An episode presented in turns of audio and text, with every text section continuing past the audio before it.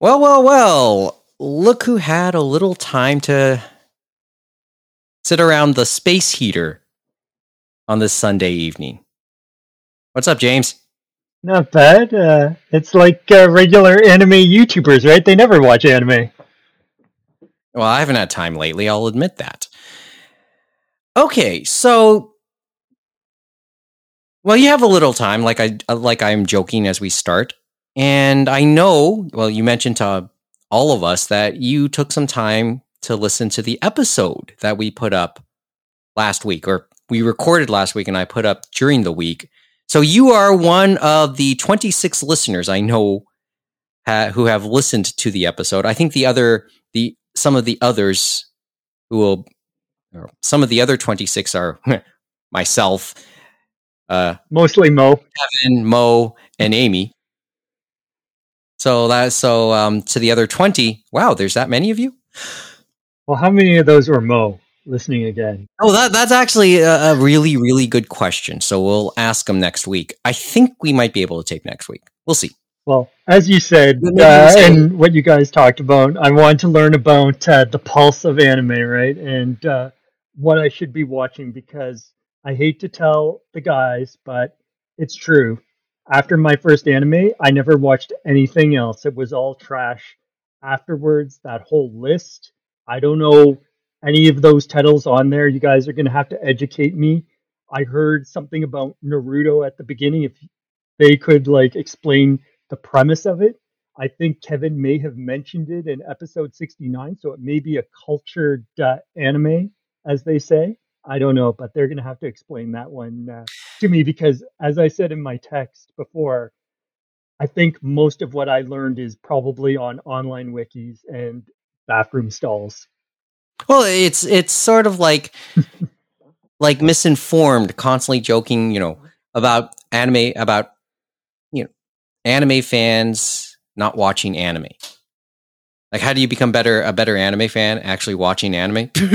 I thought like, it was making crazy lists like these people or, or, because there were dime a like, dozen on all those websites, right? And or or actually looking for the best girl.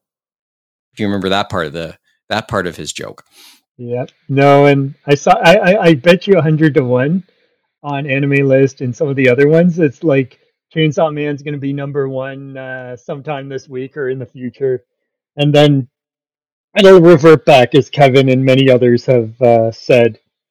Even though Full Metal Alchemist Brotherhood is such the oddest series, you would choose to be number one on any list because, as Kevin said, and it's one I've told people about. I said it make the first half I don't think really holds up at all because they were rushing to get to where they left off in the first series. So it feels like so cluttered and scrambled in the first half like almost like you should just if you've watched the first series just don't watch i guess the first 26 episodes or whatever and then pick up from there so to speak. So i don't hmm. know why they like have put it on the pedestal but somehow they have right? Yeah and i guess it's lists like these are always fascinating. I, I know some people find them pointless. Maybe it, we made it sound that way. I just like the debate it causes when these when they happen you know how I how open minded I am. Well, I'm not okay. Maybe I shouldn't show off eh, the idea whether or not I'm open minded because then somebody will just as quickly want to say how how um how close minded and abrupt I can be. But but these things always just get my get my uh, thinking going, so to speak not necessarily creative juices flowing, but it certainly gets my uh, gets me um, thinking quite a bit about what would be good to show certain people, right?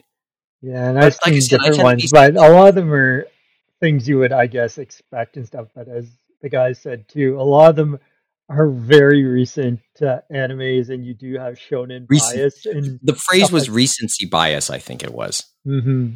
Right, and that's okay we are eh, I, I i do tend to think the argument tends to be generational so there was an ign one that actually wasn't as bad for uh, recency bias like it had some older ones in there obviously cowboy bebop was one of them i think they had monster and they also had something else. Like so, sometimes the list can throw you for one, but it, I think it just depends who sets up the list. Because sometimes it's just the writer, I think, and Mhm. sometimes it's just, as they say, uh, a random survey of who knows what is putting on, and maybe they could be voting more than once, right? Right. So there's uh there so I guess you know we'll we'll as I said that's just a list worth a debate, but then think about it for yourself. And then if somebody asks you, what would you say? Right? And I think some of the reason the recency bias comes in now is partly because of streaming, because basically we're day and date with Japan across the globe for not just the English speaking world, but for all the other people in the world for a lot of languages, right? Because of Crunchyroll. And that didn't happen in the past. So it's like they are on the pulse and stuff like that. And so that's where it's like, is there going to really be an evergreen? Because everyone wants the next new thing or something like that, which at the moment is Chainsaw Man. But when we were watching anime, I know uh, in the early aughts and that, it would have been interesting to see what that list would have been because everything was new and it didn't matter if it was coming out right then or if it was from the 90s or if it was from the 80s. You know what I mean? It was all new Well, and consumable, it felt like. Well, yeah, I think because of how difficult it was for fans at the time to be able to get anything, to be able to watch anything, the fan sub world was still a thing. Um, I don't know how much of a thing it is still today, but Ranma can almost be considered in the same breath in terms of recommendations as Inuyasha. Or maybe I'm overstating it right? Because we were thinking about, I think a part of those recommendation lists in the in the early aughts would have referred to things that would have happened in the in the late 80s early 90s and we'd put them in the same breath as things that were coming out at the at, at that point too.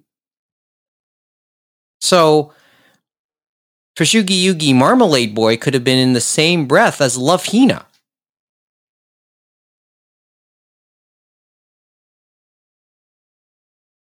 or I could be wrong. Somebody tell me I'm wrong. And tell me why I'd be wrong. I'm just once again maybe that that's my own bias.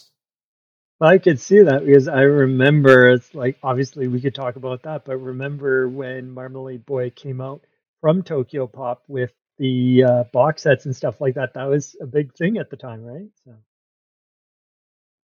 Yeah.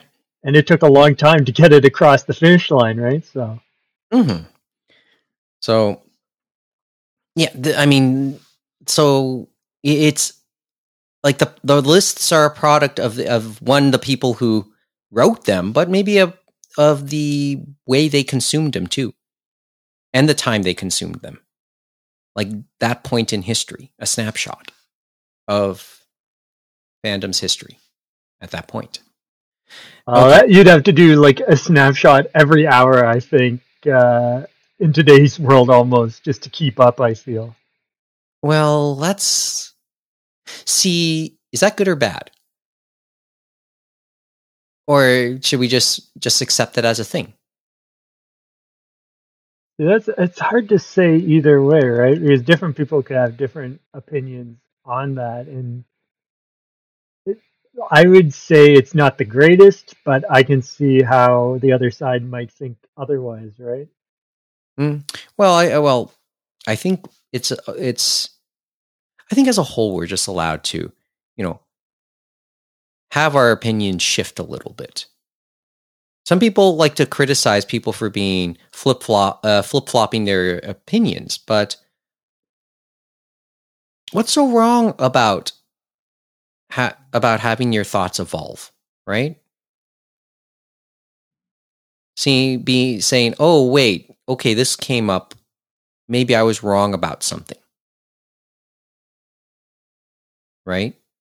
And I guess the other thing is we've seen a lot of remakes over the last uh, few seasons, so you never know. Maybe a few of those fans might actually go back to the original source material, take a look at them, and maybe might look at some other older shows, right? So you never know how these things can pan out. But isn't that sometimes the beauty?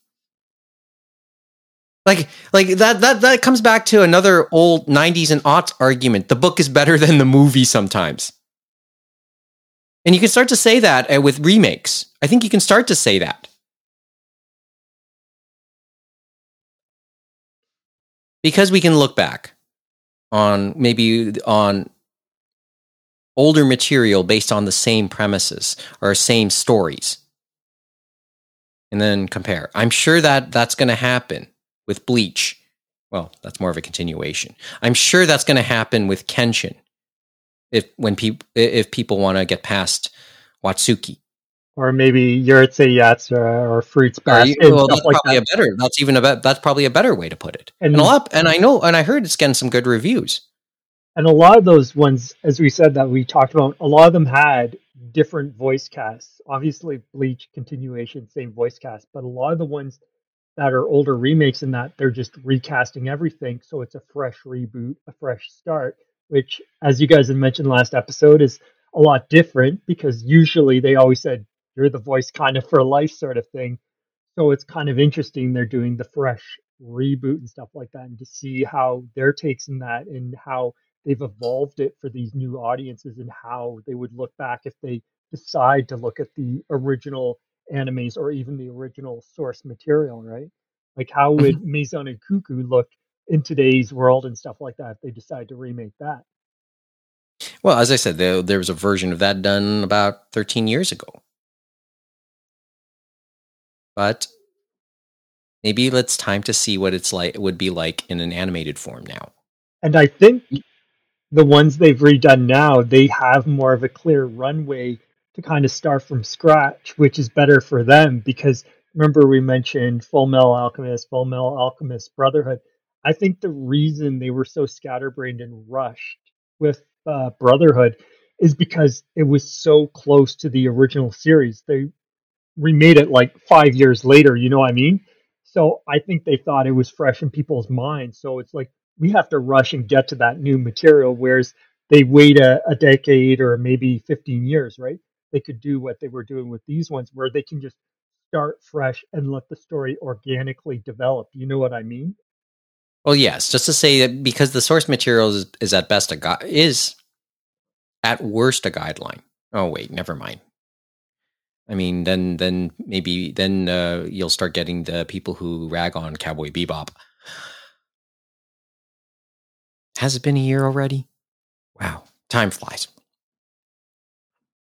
Okay, but but on the topic of changing opinions, how did I do on that segue? Uh, that's uh, good. Well, you know what we should mention, uh, since I did mention uh, Chainsaw Man there, we should probably note because you guys are like, is it getting an English dub? Yes, it's getting an English dub for Chainsaw Man on Crunchyroll. The first episode is going to go live this Tuesday, uh, October 25th. And that's you know roughly the same time that this episode actually goes up, and that's that's the usual uh, raison d'etre for Crunchyroll Funimation. If it's a big series like Chainsaw Man, My Hero Academia, and things like that, their simuldubs are almost day and date with the Japanese simulcast, or like a week or two later, and it's the same happening again with uh, Spy uh, Family as well. But some of the other ones, it takes time uh, for them to get it out because, for example, I told you about some of the dubs they had, and it was like so many years after the fact. And then, for example, uh, Yakuza got Yakuza's Guide to Babysitting, which was a series from last uh, season, is just starting to get English dubbed episodes. And the, funny, and the funny thing is that one, and then um, Recoil Lycoris, which uh, was many weeks after the fact for that one for the English dub. Sometimes dubs in other languages on Crunchyroll come before the English, and I've seen that on some of them, like uh, Recoil uh, Lycoris, which uh, was interesting. Like every other language but English was there for a while. Like they had French, they had German, they had Spanish, and it goes on and on. So it's an interesting way of how it goes across the globe sometimes. Mm. Well, sorry about the distraction there just now, by the way. But uh, changing opinions, right? just like Well- an iPhone ringing in our uh, stream or in our Well, uh, uh, podcast. That's uh I'll get back to that one a bit later. It's actually it's actually a relative of mine, but uh we'll we'll get back to that in a bit. Um Okay, so I think the last time something aged this badly it was the episode we did just before the pandemic began when we uh, expressed our thoughts on the on COVID and how to handle it at that point. And coincidentally, you weren't on that episode either. I choose So- the right episodes to stay home, I guess. Yeah, you do because because because we have our we have certain foot in our mouth uh, moments, but Well, I maybe think, this one's a little I think different. I mean, may mention though that uh, this one there was maybe more happening that we did not know, and we'll have to see how it develops. I think there was mention. well, further develops if there's if there's anything else to mention. It's okay. Where do we want to start now on the on the um, Hellena Taylor Bayonetta controversy? Well, I guess the interesting thing when I think about Hellena Taylor is a lot of people I know think of her as Bayonetta, and I agree with that as well. Played the games. I'm still getting the third game on Friday. But um, I would say, interesting enough, you know what her first role was in anime and video games for Hellena Taylor? Do you know what it is, Mike? I don't. It was I don't. it was New Generation Pictures, and she was the one who took over the role for uh you you you oh you re, ah shoot, Readman the paper remember for ROD the TV Read or Die the TV. Oh, So she was in the second half and took over uh, the paper. Uh, Readman, who was uh, the main character, remember of the OVA and stuff like that. That was her first role in North America for anime and games and stuff like that, and started her off, which is funny when I think about it. okay. Let me just uh, check this quickly. Just the characters, right? But Um, yeah, it's ROD the TV. Oh, you, you, Yomiko. So she played. So she played. She played. Yomiko Readman, yes. and on the topic of uh, of aughts, uh, of iconic aughts characters, right?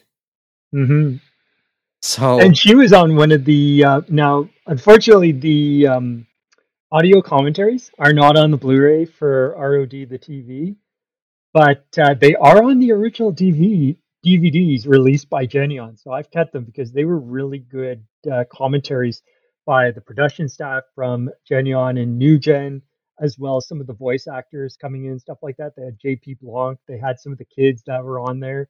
They talked about acting and how they got things done. They even had uh, Hellena Taylor was, I think, in one of the last ones for a commentary. And it was interesting her thoughts and stuff like that, just getting into anime, I guess, and video games. Because she had just come over, I think, from England at that point. what an interesting way to look at it, then.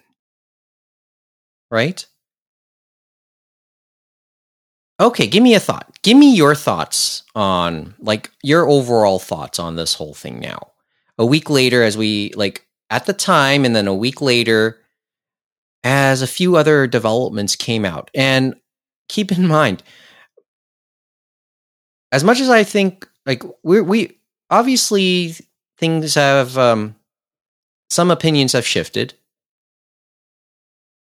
Kotaku, who helped break this story, you know, they've had to update this. And we've seen that, I know, uh, on the anime side. I'm thinking of the Daman Mills uh, thing uh, that happened in uh, Anime News Network had to update their views on the story and stuff like that. And that happens in journalism and stuff like that, or with with these type of stories. And I know some people don't. They want to go with their gut instinct. They're like, "Aha!" It's like this is what it is. It's either one. It's either one or the other. But the reality is, there's a gray area in between. We're never going to know the full story. And I, it, something hit me obviously with um, the Bayonetta story and Hellena Taylor. Like there was something just didn't sit right. I'm like, okay, maybe there is something there and stuff like that. And I do feel bad for her, but something more is going on. Like the four thousand dollar figure and all that stuff seems way too low. And obviously, Jennifer Hale is not going to take like four thousand dollars to play Bayonetta. You know what I mean? An iconic character. Like she, would, they would obviously be paying her more and stuff like that. So I don't know, and that's why it's like I would rather just wait and see how this story develops because obviously I felt it was going to develop uh, in a certain way, and that's uh, how it did. Obviously, there's still more that we'll never know and stuff like that, and you can have your opinion one way or the other. And some people have stuck with Elena, and other people have said, "Aha, she lied," and it's kind of ridiculous either way. I think to say either of those things because mm-hmm. we're dealing with human beings, right? And human beings are not things you can put into one peg hole. You know what I mean? Well, you and, can't. Uh, yeah, uh, you can't pigeonhole them into just one spot. And uh, things evolve, and she may have had her idea of how she felt she was treated, and obviously, now this is where it gets hard, right? Because Bayonetta, the series, you have Platinum Games, the creators of it, then you have Sega, because remember, Sega published the first game, so they still retain some rights. And now you have Nintendo, because Nintendo helped to kind of continue it on for Bayonetta 2 and Bayonetta 3. So it's really hard to say who's doing the casting and who's doing the voice work, who's the main person getting this thing rolling on all three of those sides. We have no real idea. All we've had is some vague statements, obviously, from Platinum saying, please, uh, we stand by uh, Jennifer Hale and her comments and stuff like that. And she's been vocal about fair work for fair pay and stuff like that. And she's gotten some unfair blowback and stuff like that from this, which is unfortunate because I think she, I don't think she would have went into the role if something didn't pass the smell test. I think. Mm-hmm. So I think obviously there were some hurt feelings on all sides, but we'll never get the full scope of the story. And we'll get into, I guess, the update, obviously, which is this is from uh, Bloomberg, is the one that broke it. And it was uh, Jason uh, Schreier. Now, he used to be a reporter at Kotaku before he uh, went on to Bloomberg, and he has done investigative uh, type stories into the video game industry. He's done uh, some novels and stuff like that. Kind of similar vein, talking to different video game developers about obviously how they develop the games and stuff like that. Kind of getting an inside look because everyone thinks they know how it's done, but it's more complex than that. So he has some credentials. And so he was uh, talking to sources at Platinum Games and what uh, they were offering up. And they were saying that uh, Platinum Games wanted to bring Hellena Taylor back. Yes, there was obviously uh, an audition, a re-audition, because they wanted to make sure her voice was still up to snuff, and that the offer was actually three thousand to four thousand dollars US per four-hour session for at least five recording sessions, and so they were saying probably a total of at least fifteen thousand dollars US. Now, some people either way have said, "Oh, that sounds fair. And other people say, oh no, maybe she, she deserves more. Like she deserves that and royalties and all this other stuff because she's helped to develop the character and stuff like that. Right. And I can see both sides, but there are other things too where it's like, I would say there is some fairness in this offer because remember, you don't have just her, you have all the other voice actors across many languages, which is mostly English and Japanese, because those are the two main language tracks. You have all the game developers that helped to develop this game. Also, you have like obviously translators and people doing the story and all that, trying to develop this world, right? So it's like really tough then because it's like, how are we going to divide all this money up? Because we could say a lot of people probably deserve a lot more money than the corporate or overlords, right? And in that case, that would be Sega, Nintendo, and Platinum, right?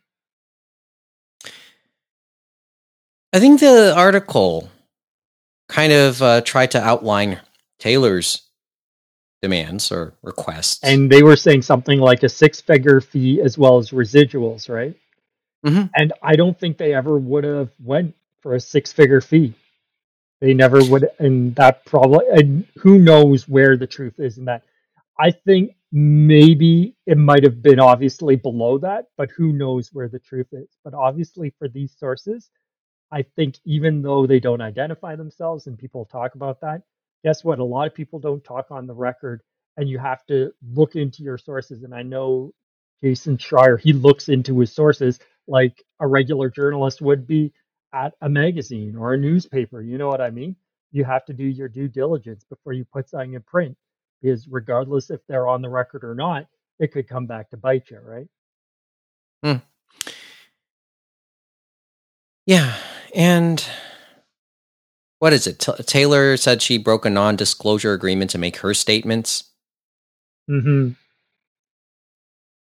but Schreier right now probably has to protect a few sources himself hmm in this scenario, right? Obviously, um, probably doesn't surprise you that Taylor has denied those reports. No, no, of course she uh, has said uh, that is a lie or that's not uh, the tr- the truth or stuff like that. And it's interesting because um, there were other parts to the story I know, and you guys had mentioned um, Kamiya, of course, uh, Hideki Kamiya. And I know you had some strong words for him, Mike, but I hate to tell you that is Hideki Kamiya. Yeah, That I was is- about to. that is I him. That is him as a nutshell on Twitter. You just kind of I- accept it like the wonderful 101 Kickstarter for Platinum Games. One of the things was having you blocked by Hideki Kamiya. Like So, it's like, okay. such a thing, and I know it sounds absolutely ridu- ridiculous, but it's this weird persona he has developed I was for about himself. to. I was about to ask this. Is this him? Is this him being, you know, is this him being discriminatory and all those, all the, uh, all, all the other adjectives that would go with that word, or is this him being playful and, or, is this him being play, uh, playful? Like, like I mean, there's different levels of being a dick. I think I used that word at the time. Correct, he did. I don't know. Is, this- like, is he being, I, I being- don't is he being a, is he being discriminatory a, a discriminant absolute dick or is he being a playful dick? Probably somewhere in between, but either way, it probably is I- not I don't think what a normal absolute- person should do. But because he's been doing this for so long, it's like passing over people like butter over a backside. Like everyone's just, oh, it's Kamiya being Kamiya again, and Yeah, okay, I get doing that. But Yeah, unfortunately, I- I, know it. Obviously, if you haven't seen him on Twitter, you're obviously you'll have a strong reaction. I know. Yeah, and I guess that's where I am because I and you look at his uh, statement, obviously, which is in of the moment, first what they actually put out from Platinum Games themselves, which uh, is probably a little more, uh, you know what I mean, speak. corporate and respectable and stuff like that, so to speak. Uh, yeah, that's that. I mean, as I said, this is where you know, as I said, how did boy did our thoughts of it? I'm really wondering how our thoughts last week have aged. Right? I, I mean, I'm looking at this now too, and then everyone said this is par for the course with him. It certainly doesn't. It certainly would rub a lot of casual observers wrong. Anybody who didn't know, and it still does. I still find it pretty interesting behavior at the very least. But uh, it's hard. Like, I mean, go. You go first.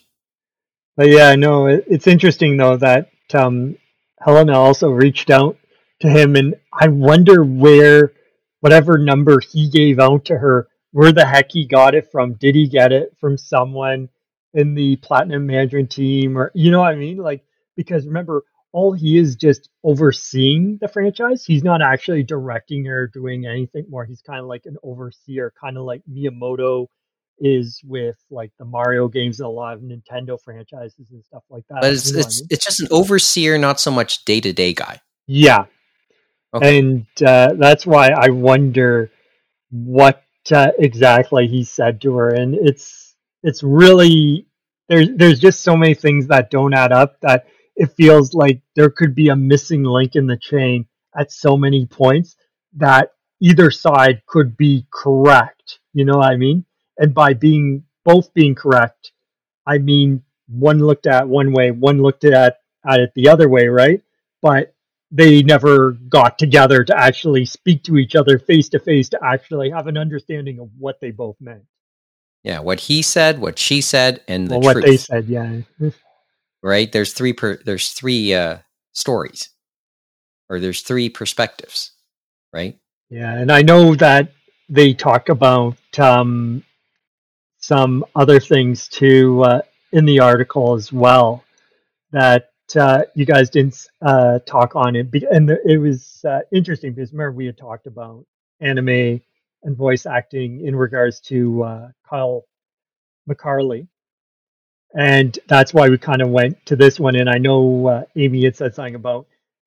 I don't think we ever exactly said uh, video games were more of a safe haven, but they're a little bit ahead of what I'd say the anime industry is for dubbing and stuff like that, for getting certain rates and things like that. They both of them still have a long way to go, as we had said before. And the other thing is, it's kind of like television, I guess, as we thought back in the 60s and all that stuff, because they never got residuals all that stuff. That's why a lot of those actors, like why Adam West was going to these conventions and some of those Star Trek uh, actors were going to conventions, right? They needed to supplant their income because they never got all the money like some of the newer generation got through residuals and through reruns and things like that, right? And it's going to take time, I think, to get to that point. And as we have said, probably in this case, especially for both anime and video games, probably a union uh, arrangement would be best. I don't know what union would be best. Should it be SAG ACTRA? I don't know because sometimes a union may come in and it may not be the right fit for those uh, that group or that company or that group of workers, right? So they have to figure it out themselves to figure out who they want to represent them, and then get to that next level to hopefully find uh, some agreement with uh, whoever it is they're negotiating with, right? Yeah. And okay. I, I okay. think the last point on it is in the article, which was interesting, is the Nintendo angle because they actually had some uh, stuff, some uh, what was it? Uh, quotes from uh, Sean uh, Chiplock, and so I think it was from his uh, Twitter account, but it was in regards to him voicing Revali in Breath of the Wild, and he did some other voices in Legend of Zelda: Breath of the Wild, and as we know, very big game for Nintendo, earned lots of money and stuff like that. And he had mentioned that he was only given around 2000 to 3000 american dollars uh, for that role based on the number of hours in the studio. And so i think based on that too it seems odd on that number for Hellena it's like was that based on number of hours in the studio? That's why the updated information kind of makes a little more sense in a way. But even with hours in the studio. I know some people say, well, that feels low for um, Sean there for doing Breath of the Wild. And obviously, he got no residuals on that. But that is Nintendo too, because they don't do a lot of union work, even for stuff like uh, the Xenoblade series, which is a big RPG and a lot more uh, voice work. Because a lot of their stuff, as we know, the Mario's and the Zeldas, there isn't a lot of voice lines. So then the question mark is is that actually a fair rate? Because there isn't that much voice acting in Legend of Zelda, which is always mm. interesting, right? So it's like, right. should they get maybe a bit more, or is that fair? Because there isn't much voice acting in some of these Nintendo properties, even though they are multi million franchises. Right. Okay, give me a thought. Like, I mean, th- these are all fair points. But and but I wanted to at least backtrack a little bit and see where we sit in history, in the history of voice acting in comparison to where TV and movie acting would be in terms of rates and stuff. If I am to believe, if I'm to believe the six figures salary and residuals request that uh, Platinum says Taylor demanded or wanted or requested, okay, that sounds like it. To me, that would sound somewhat impre- unprecedented. I mean, you have versions. Obviously, you hinted at it in what you just said. There's a ver- there's versions of that in TV and movies now, with in more like once again recency, right? I mean, when it when we first started to hear about it, we started to hear about Ted Danson making, I think, high five figures for the final in the final seasons of Cheers per episode, and then we start to hear about that with with uh, I think Helena with um, Pompeo in in Grey's Anatomy or the cast of Big Bang Theory, how much they make, and then I think there's a residual as well, like for syndication. Do we have a real equivalent of that in video games, much less anime? It, I, because the impression I get is there isn't, and what Taylor would have wanted, apparently wanted, would have been would have been borderline groundbreaking, if not past that. Mm-hmm. So, and and I sort of have trouble, and and then coming back to the whole uh, to the whole Kyle Mc, McCarley thing. In many respects, it comes back to the Kyle McCarley thing and the whole idea of getting emotionally involved emotionally attached to an actor playing a certain character is that more of a possible is are those scenarios more pla- not necessarily plausible but do they apply better to anime? Uh, to to those that voice anime characters or does it apply better to those that voice video game characters? I think it depends on how long they've voiced the character and stuff like that because we've seen a lot of recasting sometimes in anime, so it doesn't always jive. And I think with how long video games they've been at and stuff like that, and depending on the series, a lot more often than not, they're usually going to bring them back. Obviously, there are exceptions to that rule. I think AB would say Sonic is a big uh, outlier because they love to uh, mix things up, uh, as we know, for a lot of the voices for Sonic. Mm. So I, just, I just thought I'd ask that question and maybe put it out there. And then I was thinking too, the other one that was big in video games, remember back in the day and stuff like that, is remember David Hayter. Everyone thinks of Solid Snake from Metal Gear uh, Solid as David Hayter, right? And remember, the recent game and stuff like that many years ago, of course, it wasn't David Hayter, it was Kiefer Sutherland that they had as uh, kind of like Solid Snake, and it makes me think. Well, I don't think Kiefer Sutherland uh, is taking those type of rates if he was voicing in video games. You know what I mean? So it it definitely leaves you to wonder, right, how they make certain decisions, or how or how much money in the pot they think they have it leaves me to wonder how they got uh, how they got uh, Kiefer Sutherland. But then again, but then again, um, Keanu Reeves was in, in Cyberpunk, right? Mm-hmm. So, well, times are maybe that's a sign of the times too. And, and this is before we get back to Chris Pratt and Mario. I just want to say though, uh, you know, Chris Pratt really was the original Mario voice and Mario was the original isekai. He was just doing his business in Brooklyn, trying to be a good plumber, and got isekai to this drug fueled mushroom world. You know what I mean? So he was well the said. original. Well done. So, like that. So, uh, so obviously, we've said a lot of this on this angle, on just the purely financial angle to this point, right? But the other thing that has come out over the last week is well, how do we want to put this part of the story? Because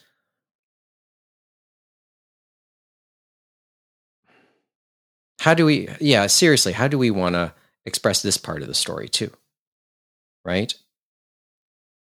the bit about you know just when you dig a little bit more about Hellena Taylor herself,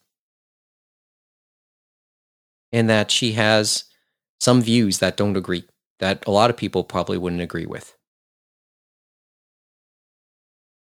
And it's tough for us to like like we we've really just fleshed out the actual like financials to this, but as I said, there is another part of this, and and if you dig through her socials, you'll see some some things that uh, just don't that I know wouldn't sit well with a lot of our fandom. I know in the in the week since we put up the uh, recorded the episodes, Amy has gone through through that. And then when you if you Google it, you know, you'll see uh you'll see headlines like Hellena T- Taylor is not the little angel she pretends to look like.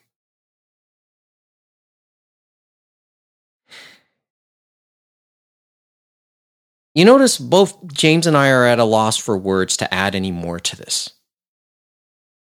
And I guess maybe because that's as much a revelation to both of us, or really just we're uh, there isn't really too much we could add to this, and maybe neither of us neither of us can say more right now. This is uh, something I want to digest just a little bit more, and then have others, and I want to give the others a, a chance to say a little bit more too.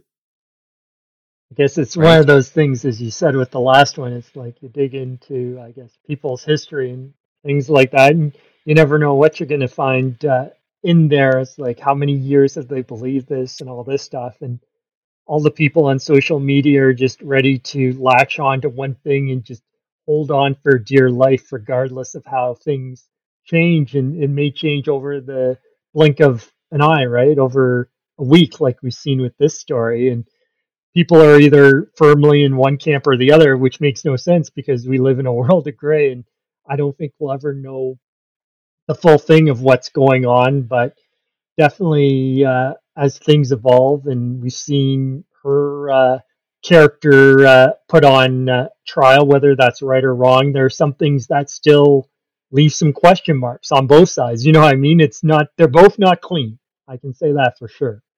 Well, I think I think um, one one user just said may have said it interesting, and maybe had had the best comment for me right now is Kamiya, Platinum, Taylor, they all can kiss my ass.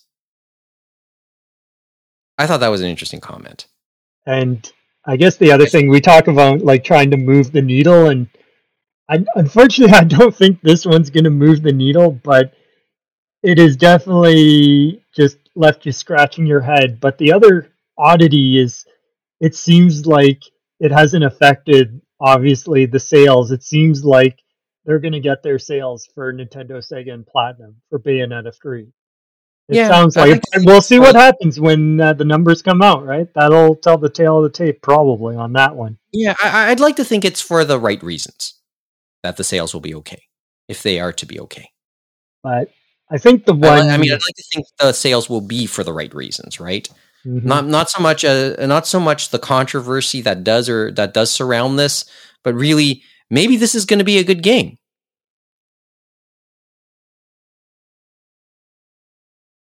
So I know you. Well, give me a give me your quick thoughts on it when you get it. Okay, later this week. I, unfortunately, I probably won't get to it like well. for a, a, long time. I'm getting the special edition, but I'm still working on some other uh, video games and stuff like that. Like I'm still playing uh, Splatoon 3. I'm still hooked, going through all the things uh, well, I want to do, playing with friends and stuff like that. Even though sometimes there are moments that make you wonder. We had a game last night where we were playing just a ranked match, and the team did not want to do the objective to put uh, the Rainmaker on the pedestal they just get it, got as close so that they could win, and just wanted to continually kill us because they had control of the map. And we're like, what are you guys trying to prove by just doing that instead of doing the objective and ending the match? Like it, it just yeah. left us wondering. And then, funny enough, another one I was just playing a bit of because I just got it in, and it is anime related. Valis. So it's the Valis collection for Valis 1, 2, and 3 for um, the Nintendo Switch, and the uh, we're doing uh, the PC Engine version. So I was playing the first uh, Valis game for PC Engine, and they obviously had subtitles uh, for the Japanese bits and all that. But you got to remember with PC Engine stuff like that is that was one of the first times you had the voice, and they actually have it's very rudimentary animation cutscenes, but it still works really well in the anime aesthetic and stuff like that. So it's just crazy watching that and stuff like that. Them do that, and I know Valis had obviously an anime. I think back in the late '80s, early '90s, and stuff like that to see how they got everything uh, in there, and then transition to the gameplay, the 2D gameplay. hmm Well, y- the thing is, as you as you might uh, maybe this won't surprise you about where I am on video games. The dust cover on my PlayStation Five is still there. Yeah, you did mention that. At least it will be ready and warm when you're ready to play it again, right? hmm But uh, you know, my my intention is still to get to play something. Probably at least uh, at least turn on a, uh Kiwami two for the first time in some form. I mean, I was fortunate, uh, but really, it's on the watching side for me. I mean, we just met. Uh, I think we mentioned Bleach about forty minutes ago, and I joked about wanting to get in an episode or two of the late of Bleach. What is it called? Thousand Year Blood War. hmm There's that, what we call. Is that the full title? Yep. I want to get in though the two episodes that were already up before my uh, Disney Plus month expired, and I did, like hours before it it did. And the impression I got was okay, they were enjoyable considering how little I know about the story still at this point. But I'm trying to like rehash as much as I could from the live action movie, what little I've been exposed to it. But it, it was just, I thought it was just interesting, but I can't speak much more to the plot because I'm not as familiar with it now. I, I feel like I can't. Right? But it was, but I was glad to have watched it before my chance to see it uh, had ex- expired. Although I know that Disney Plus will put up the rest of the Bleach series. I think on Wednesday. I hear I keep hearing October 26th. So there you go on that. And okay, let's let's talk about Bleach on Disney for a couple minutes because I think we were we asked uh, somebody asked about that how how how Disney ended up getting to an agreement. I think it was, uh, I was, yeah. as the old saying goes from The Simpsons, right? Default, default. the so, two sweetest words in English language, right? Yep. But uh, yeah, like if you have a stock season like Crunchyroll, Funimation, whatever you want to call them now, they had Chainsaw Man, they had My Hero Academia, they had Spy Family. They spent a lot of money on some big shonen properties to drive their subscribe numbers, to drive their numbers this season. So I don't think, as I said before, and we had talked about that they had any money from Sony left to then go and out and get Bleach. You know what I mean? Because this Viz has the license from their parent company, and Viz probably was asking a premium for that series to stream and stuff like that. And so they probably didn't have money to give them because they'd spent it elsewhere. And so realistically, you have probably Netflix or Disney Plus. And so probably Disney, because there's not much there, probably had a bit more to give and figured they'd give it a go. And and and obviously uh, Disney sees value in having it. If they even gave them, if they even gave them the time of day, if people are worried about that And part of the story. some of it is as well that I don't think I think it's low risk for Disney as well because I bet you since Viz has the license, they're the ones doing all the stuff to get the dubbing done. They're doing the stuff to get the translation done and all that stuff. Disney probably isn't doing any of that. They're getting the episodes and putting it up on their platform. That's what I bet is happening. And then the other thing is it's not going to be, I guess, if you want to call it Netflix jail or Disney jail or whatever, it's not going to be like that for physical because Viz has the overseeing rights they're going to be the ones releasing the physical editions at some point, and they probably have more say. They're like, I'd say Disney doesn't have much of a say. All they have is, okay, we'll let you guys like stream this popular series on your platforms for Disney Plus and Hulu in uh, the states. Mm-hmm. We come, so having said all of that, and Crunchyroll probably blow, uh, spending ev- all their money, all their budget for licensing on everything else. Recency bias. Let's bring up that question one more time, because do you think that that plays into it too? Because you're talking about new new series, well, the continuation of recent series or new series altogether in what they what they decide to put on their service. Bleach is a 20 plus year old franchise.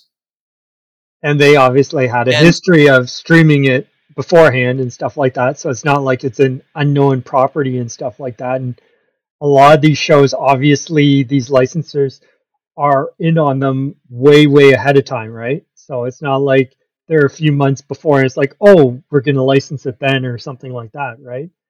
I Mhm. think some of it was they see the patterns, they see what works for them, they see the buzz. And a lot of people have said Chainsaw Man has had a buzz unlike any anime series before it and stuff like that. And they had started to see the cusp of that and they said, we want this and we're going to blow it up even bigger. And they kind of have. So so maybe the the answer is yeah, but with a reason. Recency bias, or do you think? Uh, do you think? and I think just- and I think they'd be winners either way. It doesn't matter whether you check, uh, pick Bleach or Chainsaw Man. I think, in my opinion, I think you're going to make your money either way. It's just which one do you think is going to get the bigger bang for your buck? And they probably chose Chainsaw Man. Yeah. So do you think? Do you think me saying that, making the make uh, distilling that decision down to those to those two words is kind of unfair, or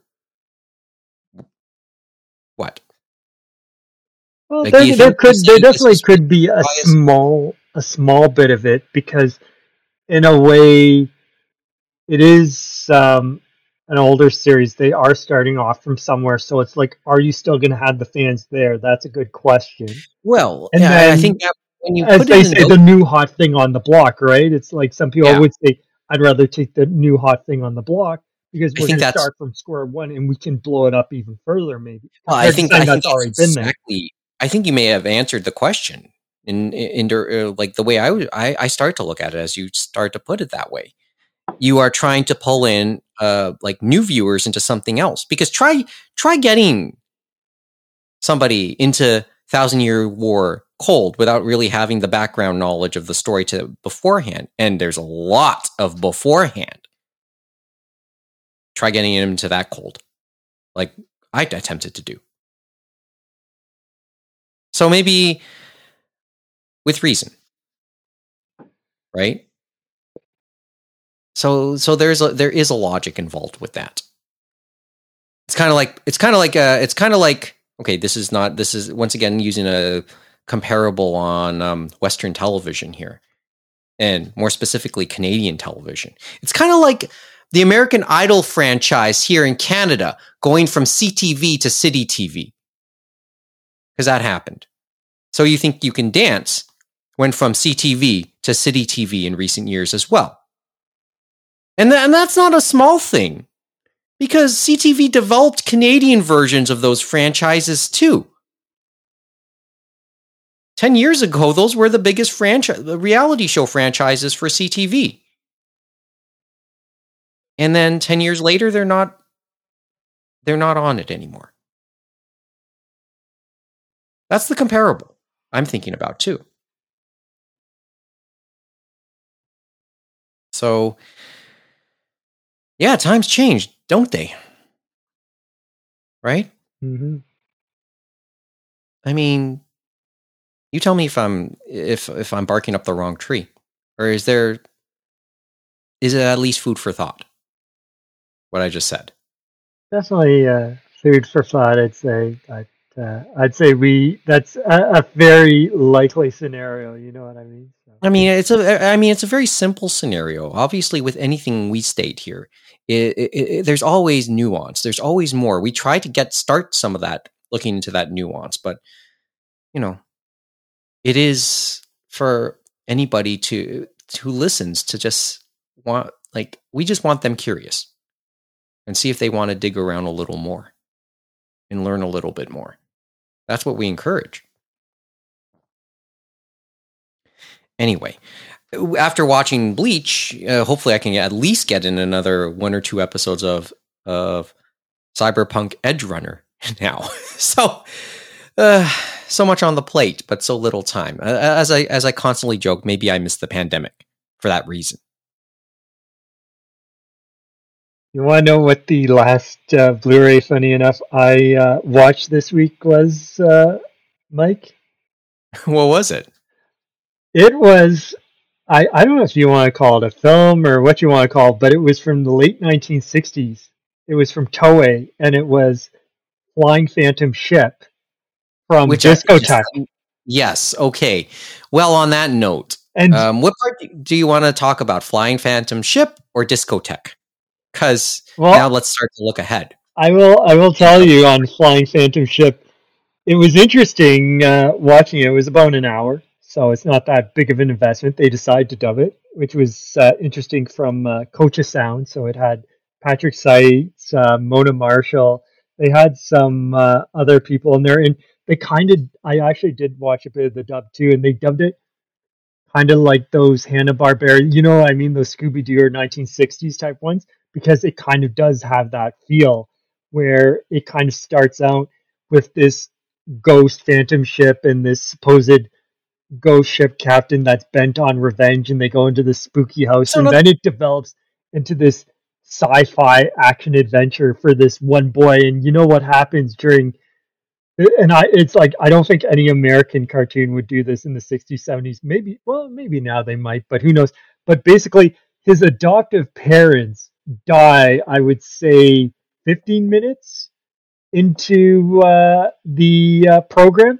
They just are killed off. Oh, hell of a spoiler. and so he and so he has to get through that too so uh, along with other things but it's it's I wouldn't say it's too much of a spoiler. There are a lot of other things going on but that's something that kind of strikes you and it's mentioned too in the commentary track which is an, an interesting thing to listen to because it has two very um, experienced individuals because the commentary track for the whole uh, film which was an hour was uh, Mike Toole and Dave Merrill, and this is the first time they got Dave Merrill to do a commentary track for Discotek, and he did it with uh, Mike Toole. So they put on quite the commentary track, talking I- I about think- the program, talking about the animation, talking about how Dave Merrill had uh, seen the trailer for this film, and the trailer is on as an extra. And when he was tape trading at the end of a tape, and said, "I want to find this." can someone like translate or can, does someone have a tape so I can watch it and stuff like that? Him talking about that, Dave Merrill, which was kind of crazy. And then of course, they, so Dave Merrill. and they talk obviously about since it was Toei in the late '60s. You know who uh, was involved in this one? A little known man named uh, Hayao Miyazaki, supposedly doing a bit of key animation. They even pointed out where the likely uh, part where he did key animation was because it had his uh, distinct features, so to speak. And another thing was uh, they had some other old hands they talked about, but another one was they had um, the woman who would become Hayao Miyazaki's wife also worked on this as well. wow. That would be a hell of a commentary. Yeah, but it, it was fun listening to the commentary. It was fun watching uh, the program because some things, as you say, it's hard to hold up. I guess some things may fe- feel stale to a modern viewer, but I thought it was uh, an interesting story. It got where it wanted to go, and it's like boom, boom, boom. It just keeps on going and going till it gets from beginning to end. You know what I mean? Hmm. Like it never feels like there's a break or that I'm just sitting there wondering, oh, what are they doing this for? You know what I mean? Well, uh, I guess that's the idea with a commentary track too. Well, no, I was saying the uh, the actual film Well, itself. the, in the film itself. Uh, see, the thing is, there, there, there's you make it like it just sounds like there's many reasons to want to watch it. They had it short too, so if you have an hour uh, to spend, right, you can watch just the film. Maybe you can spend an extra hour watch the commentary. It's up to you, as they say. Time well spent. But okay, so so let's start to look ahead into the coming week. You also said Discotek. Discotek has a presentation tomorrow night, right? Yeah, on uh, October 24th at their Hey, normal normal times, which I think was uh, 9 p.m. Uh, Eastern, 6 p.m. Pacific. But by the time this goes up, obviously we will have seen the announcements. We may have a new mayor here in Toronto, but that's another story. Because um because because uh, civic elections throughout most of Ontario, I think all of Ontario happen tomorrow. Yeah, yeah, no, all of Ontario has the civic elections. There's some that are open, obviously, so they'll obviously have a new mayor and maybe some new coun councillors. And there are obviously some cities like Toronto, Mississauga, and a few others that may have some open uh, councillor races or maybe some uh, school board uh, races. But for the most part, uh, it's uh, ho hum where I am. I don't think I have to vote at all because guess what? I know who's getting in. They all like whoever's running against them, it's like non-competitive. It's almost like why are they spending money to convince me when they've already know they have it in the bag? It's Yeah, that so- that's how bad it is in civic politics, and you saw the numbers, right, Mike? About how many Yeah, people actually vote in the civic elections compared to uh, provincial and federal. It is Mhm. dire, to put it lightly. Yeah, and then well, that's another story. Okay, so let's look ahead to Discotek. Like anything you think you could happen? Like, I, are you I looking think forward to what was it? Well, they enjoy definitely they're definitely hyping it up. I think uh, what was it? Uh, Justin Sevakis said uh, that the announcements they have for uh, the event, they said they've obviously had some really good announcements. Obviously, at different uh, events they've done, either in person at conventions or online.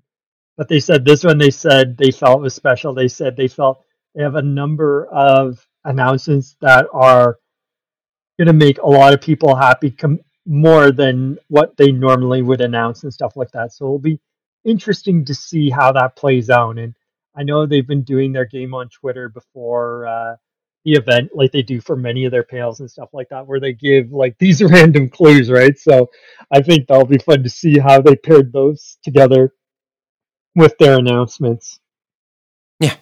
But I, I, I don't know. Like it'll be interesting to see uh, what shows up. There's maybe some hopefuls I have in my mind, but you never know until they announce it. So I'll just wait and see what they announce yeah, but and be surprised. You know what I mean? Yeah, and we can say titles, but the problem, like titles we think will happen, but that's probably nothing more than our own version of a wish list. Yeah, like a lot of it is going to be stuff you have to know what they go after and things like that. Like they do go after older properties. They do go after things from the 90s and from the aughts and stuff like that that may be TV series or OVAs or movies. They do um, go after stuff they have from Crunchyroll, but whether Crunchyroll is still allowed to let some of those older series go to them that's still to be seen. We like the last one I saw was Banana Girl and stuff like that, and I think they're still doing Symphogear, which was uh, for Crunchyroll as well. But hopefully they can continue on uh, with some of them, but that's not always a guarantee. And we saw that recently because remember um, what was it? Um, oh, Bookworm, uh, Ascendance of a Bookworm was a Crunchyroll series that was one they had given a license for home video to Sentai. So Sentai released uh, on Blu-ray seasons one and two, right? And in the recent uh, Funimation January solicitation, guess what? Ascendance of a Bookworm season three is going to be released by Crunchyroll themselves. So it'll be interesting to see how many of those uh, that have continuations they just decide, you know what, maybe we'll release it ourselves. Like I know people were asking a lot about Konosuba the movie, right? I wonder if instead of going to Discotek, it goes to uh, Crunchyroll and stays with them instead. Yeah. So But there's still a lot they can do. They're still plugging away at things like um, City Hunter, which they're finishing up, and maybe they'll do some of the other uh, things in the universe too. They've done Cat's Eye. They're still plugging away at uh, Lupin, and they've still plugged away at Case Closed for some of the movies and stuff like that. So you never know. Maybe those will show up. Probably a Lupin uh, OVA film or uh, oh yeah, well, yeah. special. They've they've just finished up all the rescues of all the stuff Funimation has done. So basically, they'd be looking at stuff they've either done on just DVD or maybe all new uh, altogether, right? So, and TMS Mhm. seems to have been happy with what they've done, even though obviously Part Six went to Sentai. Funny enough, they got the Blu-ray of that coming out in January too, so that's a fast turnaround for that one. As I said, I'm so not keeping up sometimes. Okay, so let's move a little. Let's move a little bit along. Um, do we want to talk about the comicbook.com article that I sent everyone on the Discord earlier, or do you want to save that for next episode? I mean, this just came out within the last couple hours. I'd say yeah. maybe let it. Uh, Let it breathe yeah, let it breathe a little, and we we'll look at it next or we time. make a, an opinion. Maybe that's that's a little bit premature. Well, I guess you So- could just edit out that whole entire segment, and then no one would ever know like- whether we said one thing or the other, and now they're going to be left guessing for the rest of the episode. Well, which one? Just what we just did? That would be mo- that would probably be a good forty minutes of it. So, but uh, yeah, comicsbook.com talked talked a little Netflix. i'm going to leave it to you guys to search for that article. Uh, uh, chances are it'll find you. Okay. So before we also go tonight, a little bit off top, uh, well, just slightly off the beaten path. Also, this is the part. This is a, a time of year on the esports scene that is fascinating right now. Right? I know you don't keep up with the esports stuff, James, but I thought I'd exp- I'd bring it up. So, right now, going on presently, it are the championships of Dota 2, the international. The Overwatch League is about to go into its full bore playoffs. That begins at the end of the coming, like, basically in the end of the coming week. And then ongoing is the League of Legends World Championships, the Worlds. And all of them are set to complete themselves in a roughly one week period. So the international is ongoing. It's I think it I think it uh, distills down to its final four today.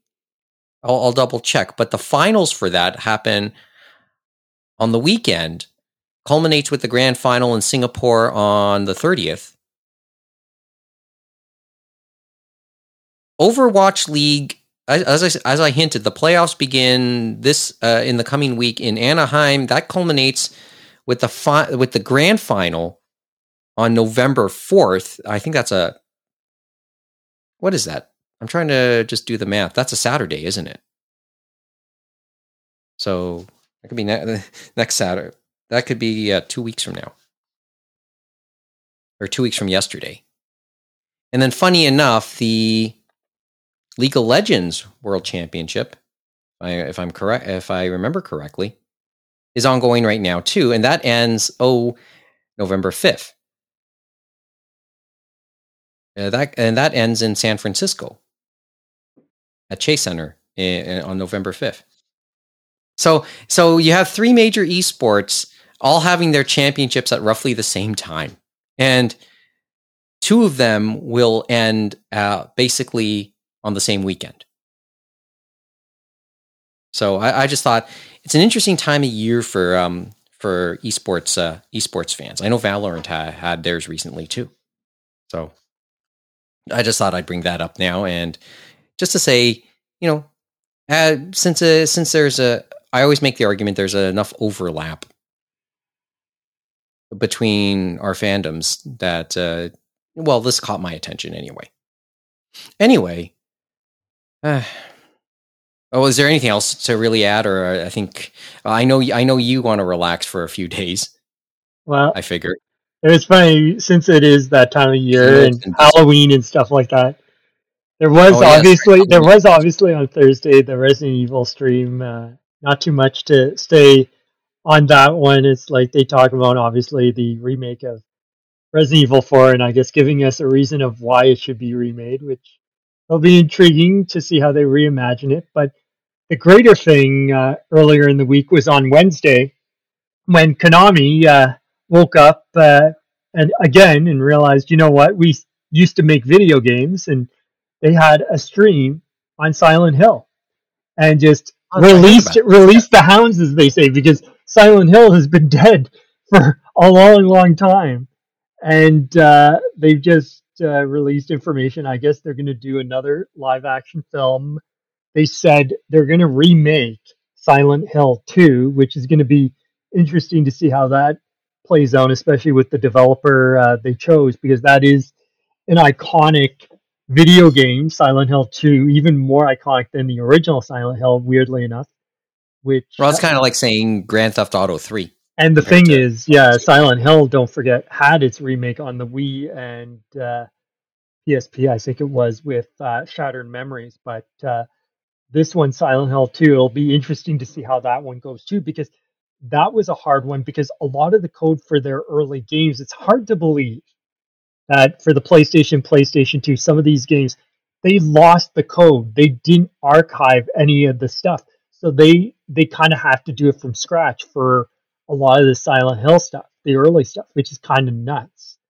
And so they did show some stuff for Silent Hill 2 and it's it's the same, but it looks but it's it's I think some people want to see more because they want to see because Silent Hill, yes, it was survival horror, but there was also and it was similar to Resident Evil where there was a lot of camp. They didn't really like it didn't feel like it was the triple A of triple A, even though we saw it that way back in the day because they had this weird jank and it kind of played into the game. Like even Silent Hill, it's like the combat was kind of jank, but kind of played into the thing of okay, how am I going to survive and stuff like that. And you had all these weird endings, like the UFO ending and stuff like that in Silent Hill 2, that just kind of left things to the imagination, to say the least. Mm. And then the other thing was they had one other Silent Hill game which was interesting. And it was interesting insofar as I think they they didn't give it an actual name. I think they just called it Silent Hill F. And this one was interesting because it's a story taking place in the 1960s Japan.